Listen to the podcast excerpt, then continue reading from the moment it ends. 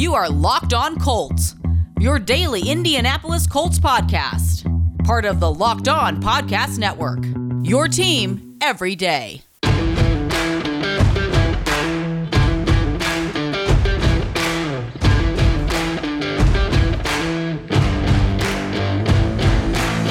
Hello, everybody. Welcome back into the latest episode of Locked On Colts, part of the Locked On Podcast Network. Today's always your host, Evan Sattery, joined by Jim Ayello, the Colts beat writer for the Indianapolis Star, here to recap free agency for the Colts, as well as a little bit look ahead to what could happen for the Colts and the NFL draft. Because based off how free agency went, Jim, it really does kind of show the moves the Colts can make in the draft. But how are you doing it on this Thursday afternoon? I'm doing well. I'm doing well. I, am excited to make the the transition. I've been very focused on free agency. I've been starting to. I think I'm behind a lot of people on my rookie prep, but I'm getting. You know, I've been into it for the last week or so, and I'm starting to get caught up and, and, and kind of formulating some opinions about where the Colts should be headed. So. Yeah, let's go ahead and before we dive into the draft, because I know it's really set up for an intriguing one for the Colts because there's obviously huge needs still on the board at left tackle, edge rusher, adding another weapon on offense too. But are you surprised a little bit, Jim, how free agency went? It's pretty much been team run it back. They re-signed T.Y. Hilton, Xavier Rhodes, Marlon Mack on one-year deals. They signed some depth pieces like Sam Tevi, Isaac Rochell, Julian Davenport, Chris Reed, Sean Davis.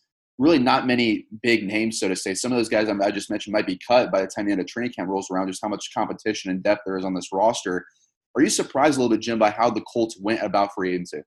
Uh, yeah, a little. I mean, I guess I kind of thought so. I knew they'd be quiet, or at least they wouldn't go after some of the bigger name free agents that I think a lot of people were hoping they would target, just because that's not really Chris Ballard's mo. Um, I I thought though, like I didn't think they'd be targeting maybe A and B level uh, free agents. I thought they'd maybe be at the like I don't know C plus B minus level, try to fill out their depth, give themselves some some options. You know, sign a I don't know, Haason Reddick would have been an interesting one at edge for a one year deal. That way, you know, you have a guy and you, you know you can start him, but and that, that way the draft kind of plays out. You sign a guy like uh, Kelvin Beachum at left tackle. Okay, now you've got a starter now, but if you draft somebody, now you have good depth. I kind of thought that would be the range they were in. They went a little bit lower tier. Uh, no offense to the guys that they signed, but they're, that's you know that's obviously the money that they they took. So I definitely thought they wouldn't spend a ton of money or make massive you know year commitments to free agents because that's just not who Chris Ballard is. He likes one to pay his own guys and keep his money for that, and two he likes to keep his flexibility going year to year. So even while they could have made some major moves and re-signed their guys, they wouldn't necessarily have had the same flexibility um, going forward as they tend to like. So that was I, again expected that. And then as you mentioned, it's funny that you mentioned run it back. I really, I literally, I don't know, an hour ago, an hour and a half ago, just finished writing a running it back story. Just that was like essentially the Colts are running it back. Is that a good idea or a bad idea? It's like 2,000 words. It's, it's an opus of, of the story. And I want fans to, to kind of like form their own opinion. Is it a good idea to run it back? Because they were an 11 win team last year. Um, and with and with most of the rosters, actually, if you look at it, you know, if you ex- expect a new left tackle, um, and, and then you have Carson Wentz replacing Philip Rivers, the 23 of the other starting positions, including special teams, will be filled right now, at least by by Colts that were on the roster last year. That's a that's a large chunk uh, to bring back. So they are they are like you said, team run it back. And so I thought they maybe make a few more changes to address some of the holes, but they decided not to. I think they're they're putting a lot of pressure on the draft, but for Chris Ballard, that's maybe not a bad thing because he's he's been very good at. it. With how the market played out, Jim, for guys like T.Y. Hilton, Xavier Rhodes, Marlon Mack was a little bit of a surprise to me just because we know Jonathan Taylor has emerged in the second half of the season. But based off his rehab and just the, the team player he's been, it sounds like in West 56th Street, their facility, it seems like it's a really awesome thing they did for Marlon Mack to bring him back on a one year, $2 million deal, fully guaranteed as well, to kind of restock his value a little bit heading into the 2022 free agency period as the handcuff to Jonathan Taylor next season. But on Hilton and Rhodes, I think it played out pretty well for the Colts. I mean, we saw Xavier Rhodes. He's only making five hundred thousand dollars more than Kevin King is in Green Bay next year, which really shocks me. Six and a half million dollars. I think the cap figure is even lower than that as well, based on a lot of incentives and guaranteed money and also for T.Y. Hilton, I mean, one year, $10 million, but it sounds like according to Aaron Wilson, it's a, really a one year, $8 million deal with $2 million worth of incentives. Do you like those deals for the Colts?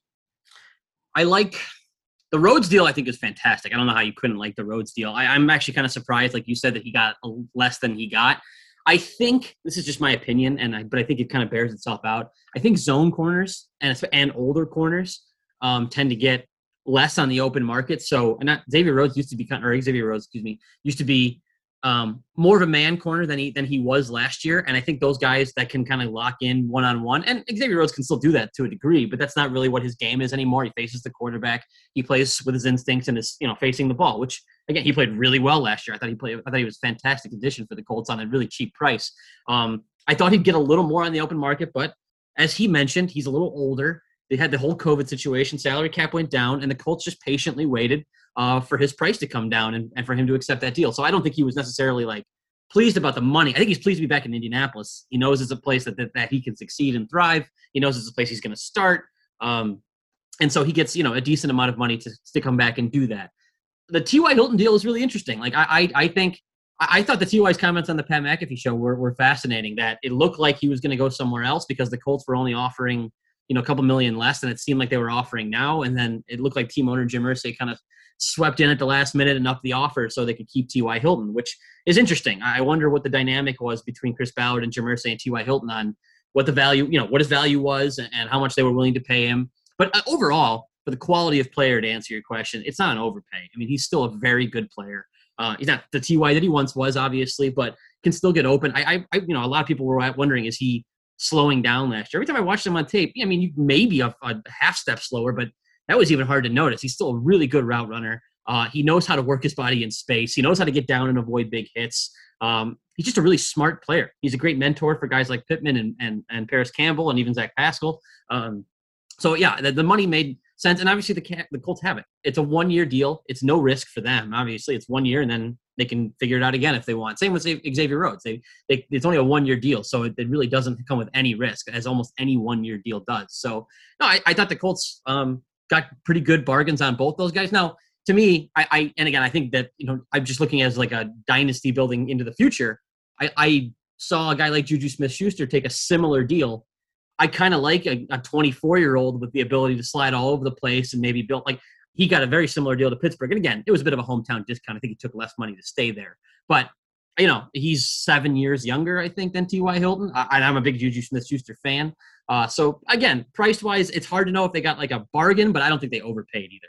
Colts fans, rockauto.com is the place you want to go if you want to save money on your next car purchase. Whether it be saving $100 on a fuel pump assembly or even getting new things like carpet, motor oil, anything really you can think of with a car, rockauto.com has you covered because they save me a lot of money. They save a lot of listeners a lot of money, and they're going to do the same thing for you as well. They're a family owned business serving auto part customers online for the last 20 years, and they have such an easy catalog to navigate as well. I've done it, it's really simple and easy to use. You're able to go on and do a lot of things in a very short amount of time. And best of all, price at rockauto.com are always reliably low, and the same professionals do yourselfers. So why spend twice as much for the same parts again, even cheaper at rockauto.com? Go to rockauto.com right now see the parts for your car or truck. Write locked on in the How'd Browse box so that Locked On Colts sent you over there. Main selection, reliably low prices, all the parts your car will ever need. Go to rockauto.com right now and write locked on, L O C K E D O N, in the How'd Your Browse box so that Locked On Colts sent over there to save you a lot of money on your next car purchase. Get all the sports news you need under 20 minutes of the Locked On Today podcast. Host Peter Bukowski updates you on the latest news in every major sport with the help of our local experts. Follow the Locked On Today podcast in the Odyssey app or wherever you get your podcast.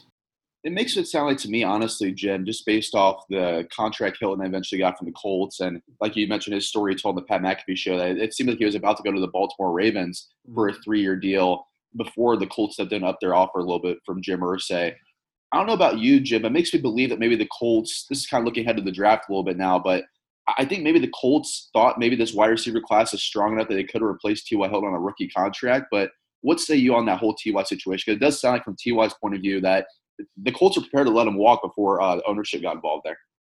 I agree, and I also think that if that happened, I think Sammy Watkins would be a Colt right now. I mean, that's just again, that's just a guess, but he was in the building or was going to be in the building at that point. I mean, I think he was in the building when the T.Y. Hilton situation happened, and I think if T.Y. had said, "Hey, I'm going to Baltimore," I'm not sure Sammy Watkins leaves Indianapolis without a contract, just because again, I think they had him in there. I don't think that was a empty gesture. I mean, I don't think it was a threat to T.Y. Hilton say, "Hey, you better sign or else," but I do think, "Hey, we have a backup option if you do go somewhere else." So um, I do agree with you that I think that, and they could still address this, uh, the receiver position in the draft.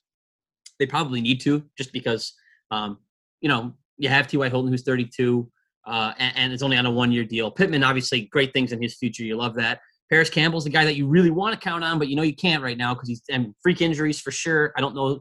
I still am hesitant to say that he's like injury prone just because they're not some of those recurring injury issues. They're actually just like kind of freak accidents. So, but st- even still, you know, you can't count on him until he proves that he can stay healthy for a season. So you definitely need to address that position. I think with some some more youth uh, in the draft. But I definitely like to your point though. I I, I think I think Sammy Watkins would have been a Colt if if if the T.Y. Hilton thing had gone a different way looking at Ty one more time just from this lens because signing him to a one year deal again, obviously he re-enters the market again in 2022. He has a better season with a, a quarterback with a stronger arm and Carson Wentz who could test the deep a little bit more. But maybe I'm just too bullish on Michael Pittman Jr. and Parris Campbell if he stays healthy next year, Jim. But I kind of feel like if all goes well for both those guys next year, that Ty could be stepping back into a secondary role anyways in 2021.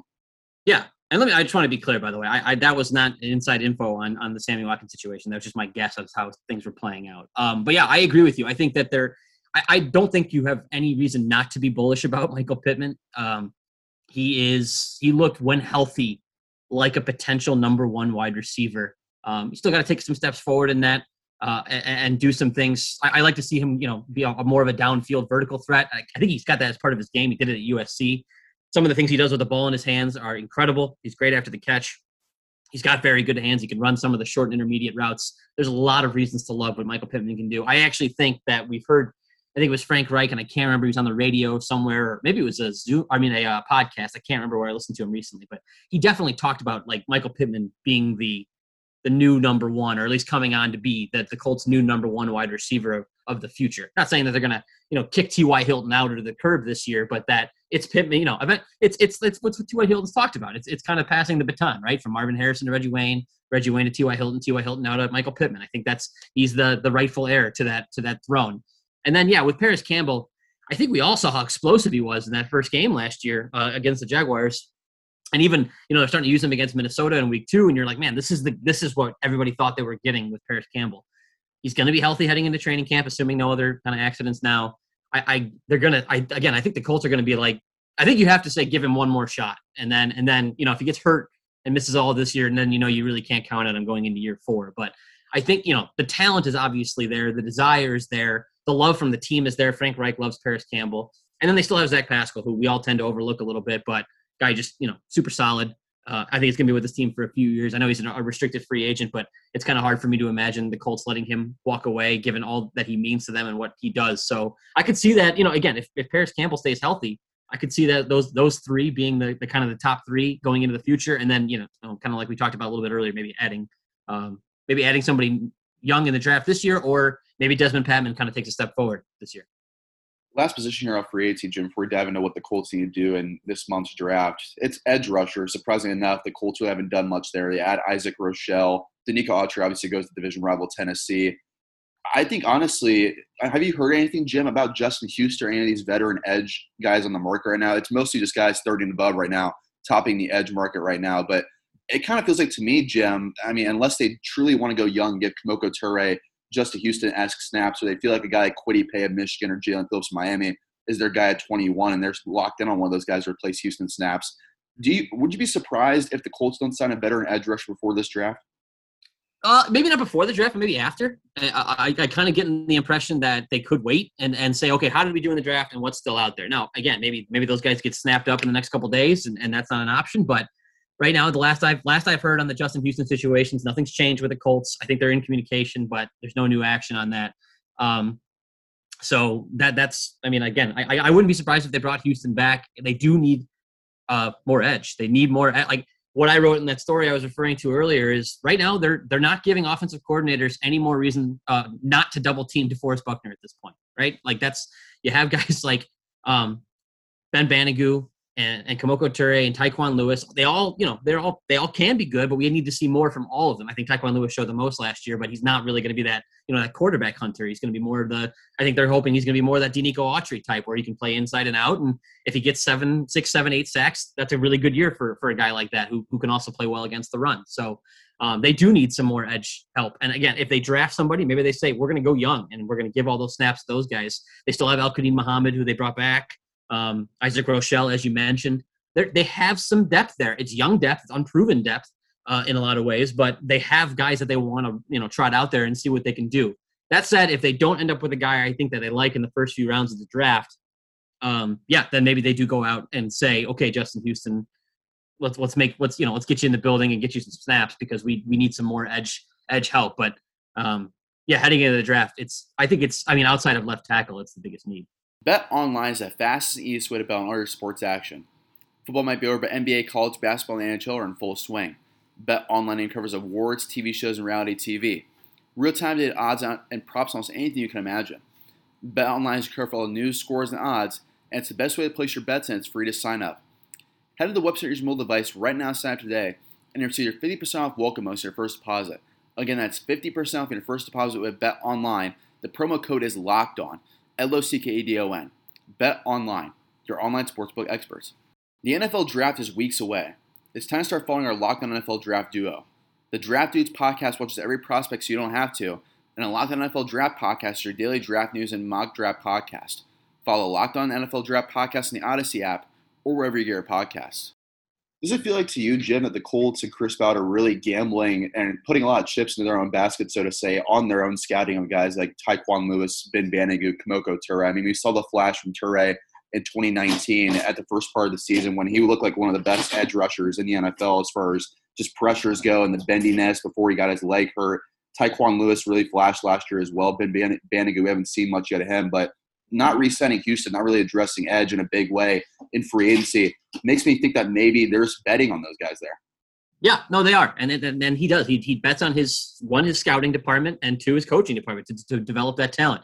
He was very clear at the at the beginning of the the off season saying we have to be patient with these guys. You have to be patient with Turay and Parris Campbell and Rock Ya-Sin. Like these young guys, they don't all just come in and click right away. So you you have to give them time. You have to give them snaps.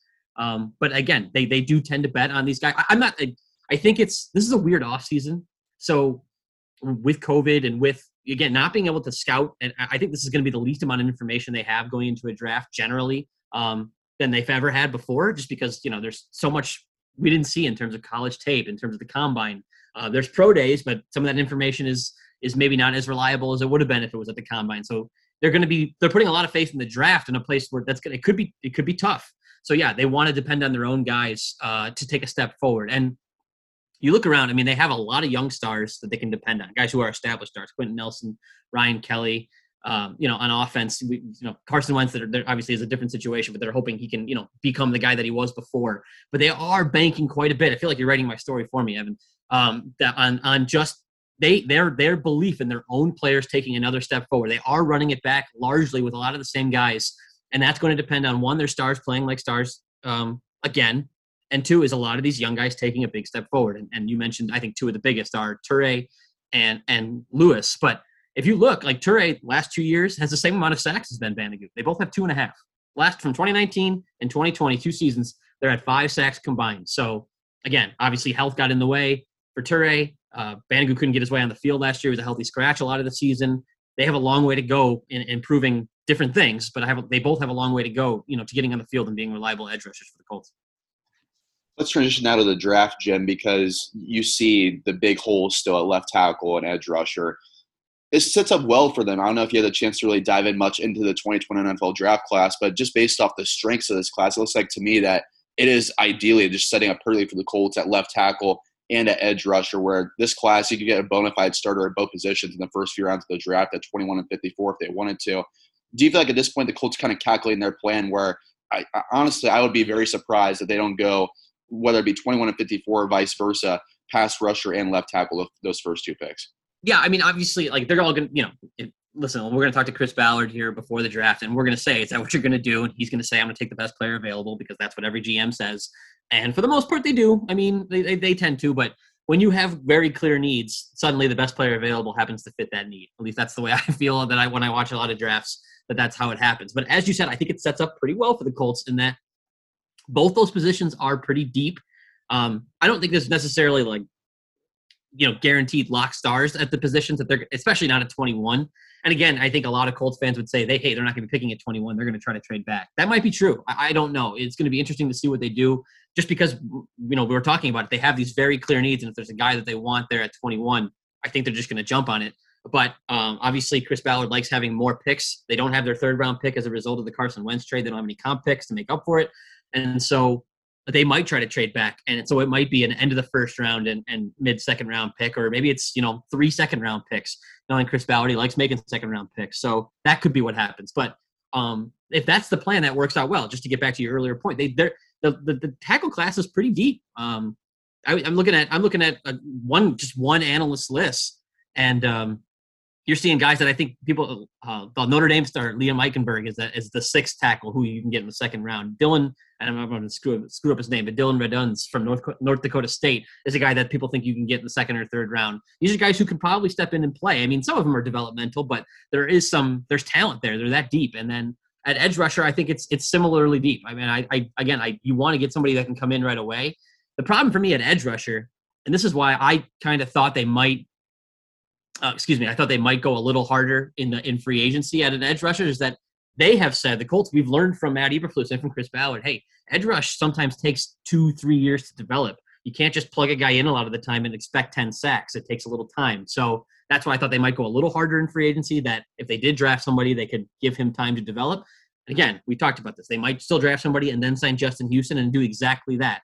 Um, but there are some really quality players, guys that would fit the Chris Ballard mold. You know, so we're talking tall, lanky, bendy guys, um, you know, athletic, athletic guys that you want on the um, that will that, that would fit the mold for the Colts either at the 21 end of the first round if they trade back and in the middle of the second round. I think, um, yeah, like you said, it sets up pretty well for them in this draft. Jim, any other positions stand out to you as far as what the Colts could do early on in the draft, or even in the middle rounds where they can address some needs either in the short term or the long term. I've been saying tight end could be a sneaky one we go with here yeah. in the second, third, or fourth round, just because you have Jack Doyle over 30, you have Mo Alie-Cox entering again another contract year after he signs his tender. I feel like the Colts need like an athletic Eric Ebron type of tight end again. They've really been missing that in the last two years of their offense. What say you though, Jim? I mean, what else stands out to you as far as what the Colts could do in the draft outside left tackle and edge rusher? It's funny you mentioned that. You, I mean, you literally you took it out of my uh, took the took the first position out of my mouth. A tight end is something I would I really wanted to see them do it last year. Frankly, I know they signed Trey Burton, but I was like, you know what, still draft a guy in the fourth or fifth round and and get a developmental because another position that is notoriously you know takes long to develop is tight end. It takes two or three years for these guys to get on the field and to be uh, productive. So I thought, get that guy in the building now. Let him learn under Jack Doyle, Mo Alie-Cox, and Trey Burton, and and you have it. So they didn't do it last year. Um, they have some, you know, they have some practice squad guys that I know that they like that are kind of, you know, Farrod Green is one, and, and, some other guys that they do like. But I would like to, I agree with you. I'd like to see them draft kind of a that F tight end, that move tight end, um, and, get him in the building. I, am not a guy I expect to make a huge impact in year one, but by the time Jack Doyle and Mo Alie-Cox move on, or at least Jack Doyle, um, you have somebody that's ready to kind of be that main pass catching guy. So I wouldn't rule out, by the way, you know, again, the, until the Zach Ertz situation gets settled, um, I wouldn't rule him out as a, as a potential or the Colts as a potential landing spot. Um, we know the connections, obviously, and we know that he wants out of Philadelphia. Um, so that that will, that until that situation remain in, uh, gets settled, it remains a possibility. Um, and then, yeah, you asked me about some other positions. Uh, one, the other one that jumps out to me is cornerback. Now, there's a lot of negativity around Rock Ya-Sin heading into year three. I understand that. Uh, I think he did improve last year. It wasn't major improvement, but he did get better. He cut out some penalties. Uh, he was a little bit better in coverage.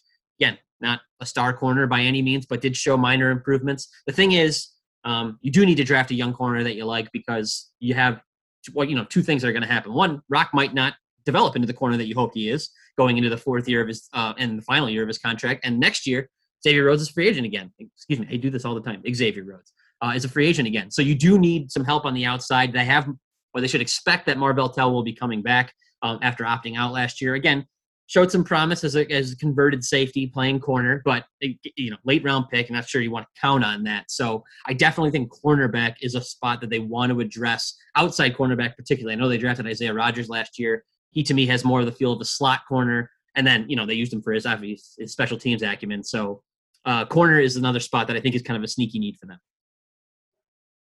We were speaking about projections early on in the show, Jim, with guys like Kemoko Turay and, and mm-hmm. Juan Lewis. But I think another one, honestly, is the biggest position in football. It's like quarterback. I mean, the Colts are running it back. They're going to add a key, a, a, few key positions here in the draft. But you have to think honestly, like they're projecting Carson Wentz to get back to form under under Frank Reich, and if that does happen for them, they could be a better than 11 win team just based off that.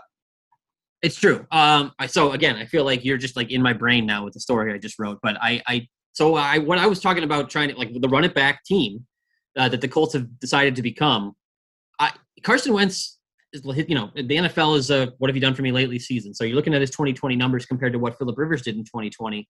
And for Carson Wentz, again, I, I I'm with all the optimistic people who believe that Frank Reich can get the best out of Carson Wentz and you can see a big jump in his play.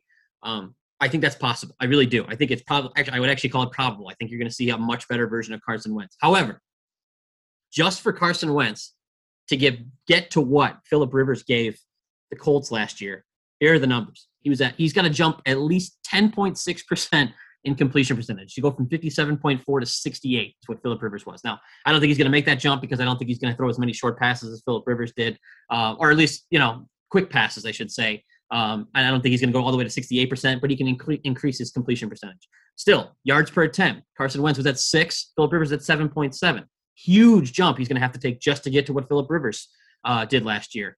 Turnovers. He, he was around uh, one. He was at 1.58 per game, including fumbles. He had 15 interceptions and four four lost fumbles. He actually fumbled 10 times last year, compared to Philip Rivers, who only threw 11 interceptions and one pick. So one and a half turnovers uh, per game to about 0.75 for Philip Rivers. So again, huge jump if he's going to give him what Philip Rivers did. And the last part is sacks. Um, Carson Wentz took an enormous amount of sacks. I think it was 50. So it was 10.3% of his dropbacks he took sacks on. Philip Rivers was one of the best at 3.4%. Again, not all his fault, not all Carson Wentz's fault. They're all Philip Rivers' credit. But it's just a long way to go for Rivers, or for Wentz, I'm sorry, to get to where Wentz or Rivers was last year. And so that's, you have to, I mean, if the Colts are expecting that, I know that they are. But when you're running it back, it is it is dangerous that you, they didn't add significantly around him uh, to to make up for the you know if he doesn't make up that ground between him and Philip Rivers. So they didn't they didn't change much, and in fact, their their offensive line might take a step back a little bit this year, even if they draft somebody in the first or second round who is their starter.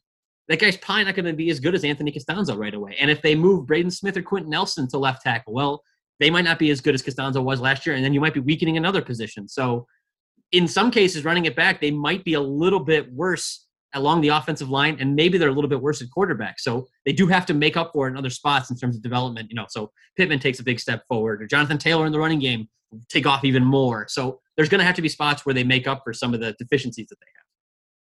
Jim, always good stuff when I have you on the podcast here, and our listeners enjoy it as well. Colts fans, if you're not already, go ahead and follow Jim over on the Indianapolis Star. Go follow him on Twitter at Jim Ayello as well him and Joel Erickson do a great podcast, Colts Cover 2 podcast as well. Looking forward to you and Joel whenever you guys hop back on the mics here to talk about the draft here coming up soon and the rest of the offseason. But Jim, appreciate the time as always. Thanks, thanks very much. Yeah, we should be back soon. Joel's taking a little bit of a break, his first vacation since the season ended, so uh, he needed it, he deserves it, and uh, yeah, we'll be back next week. So, but thank you for listening, and thanks for having me.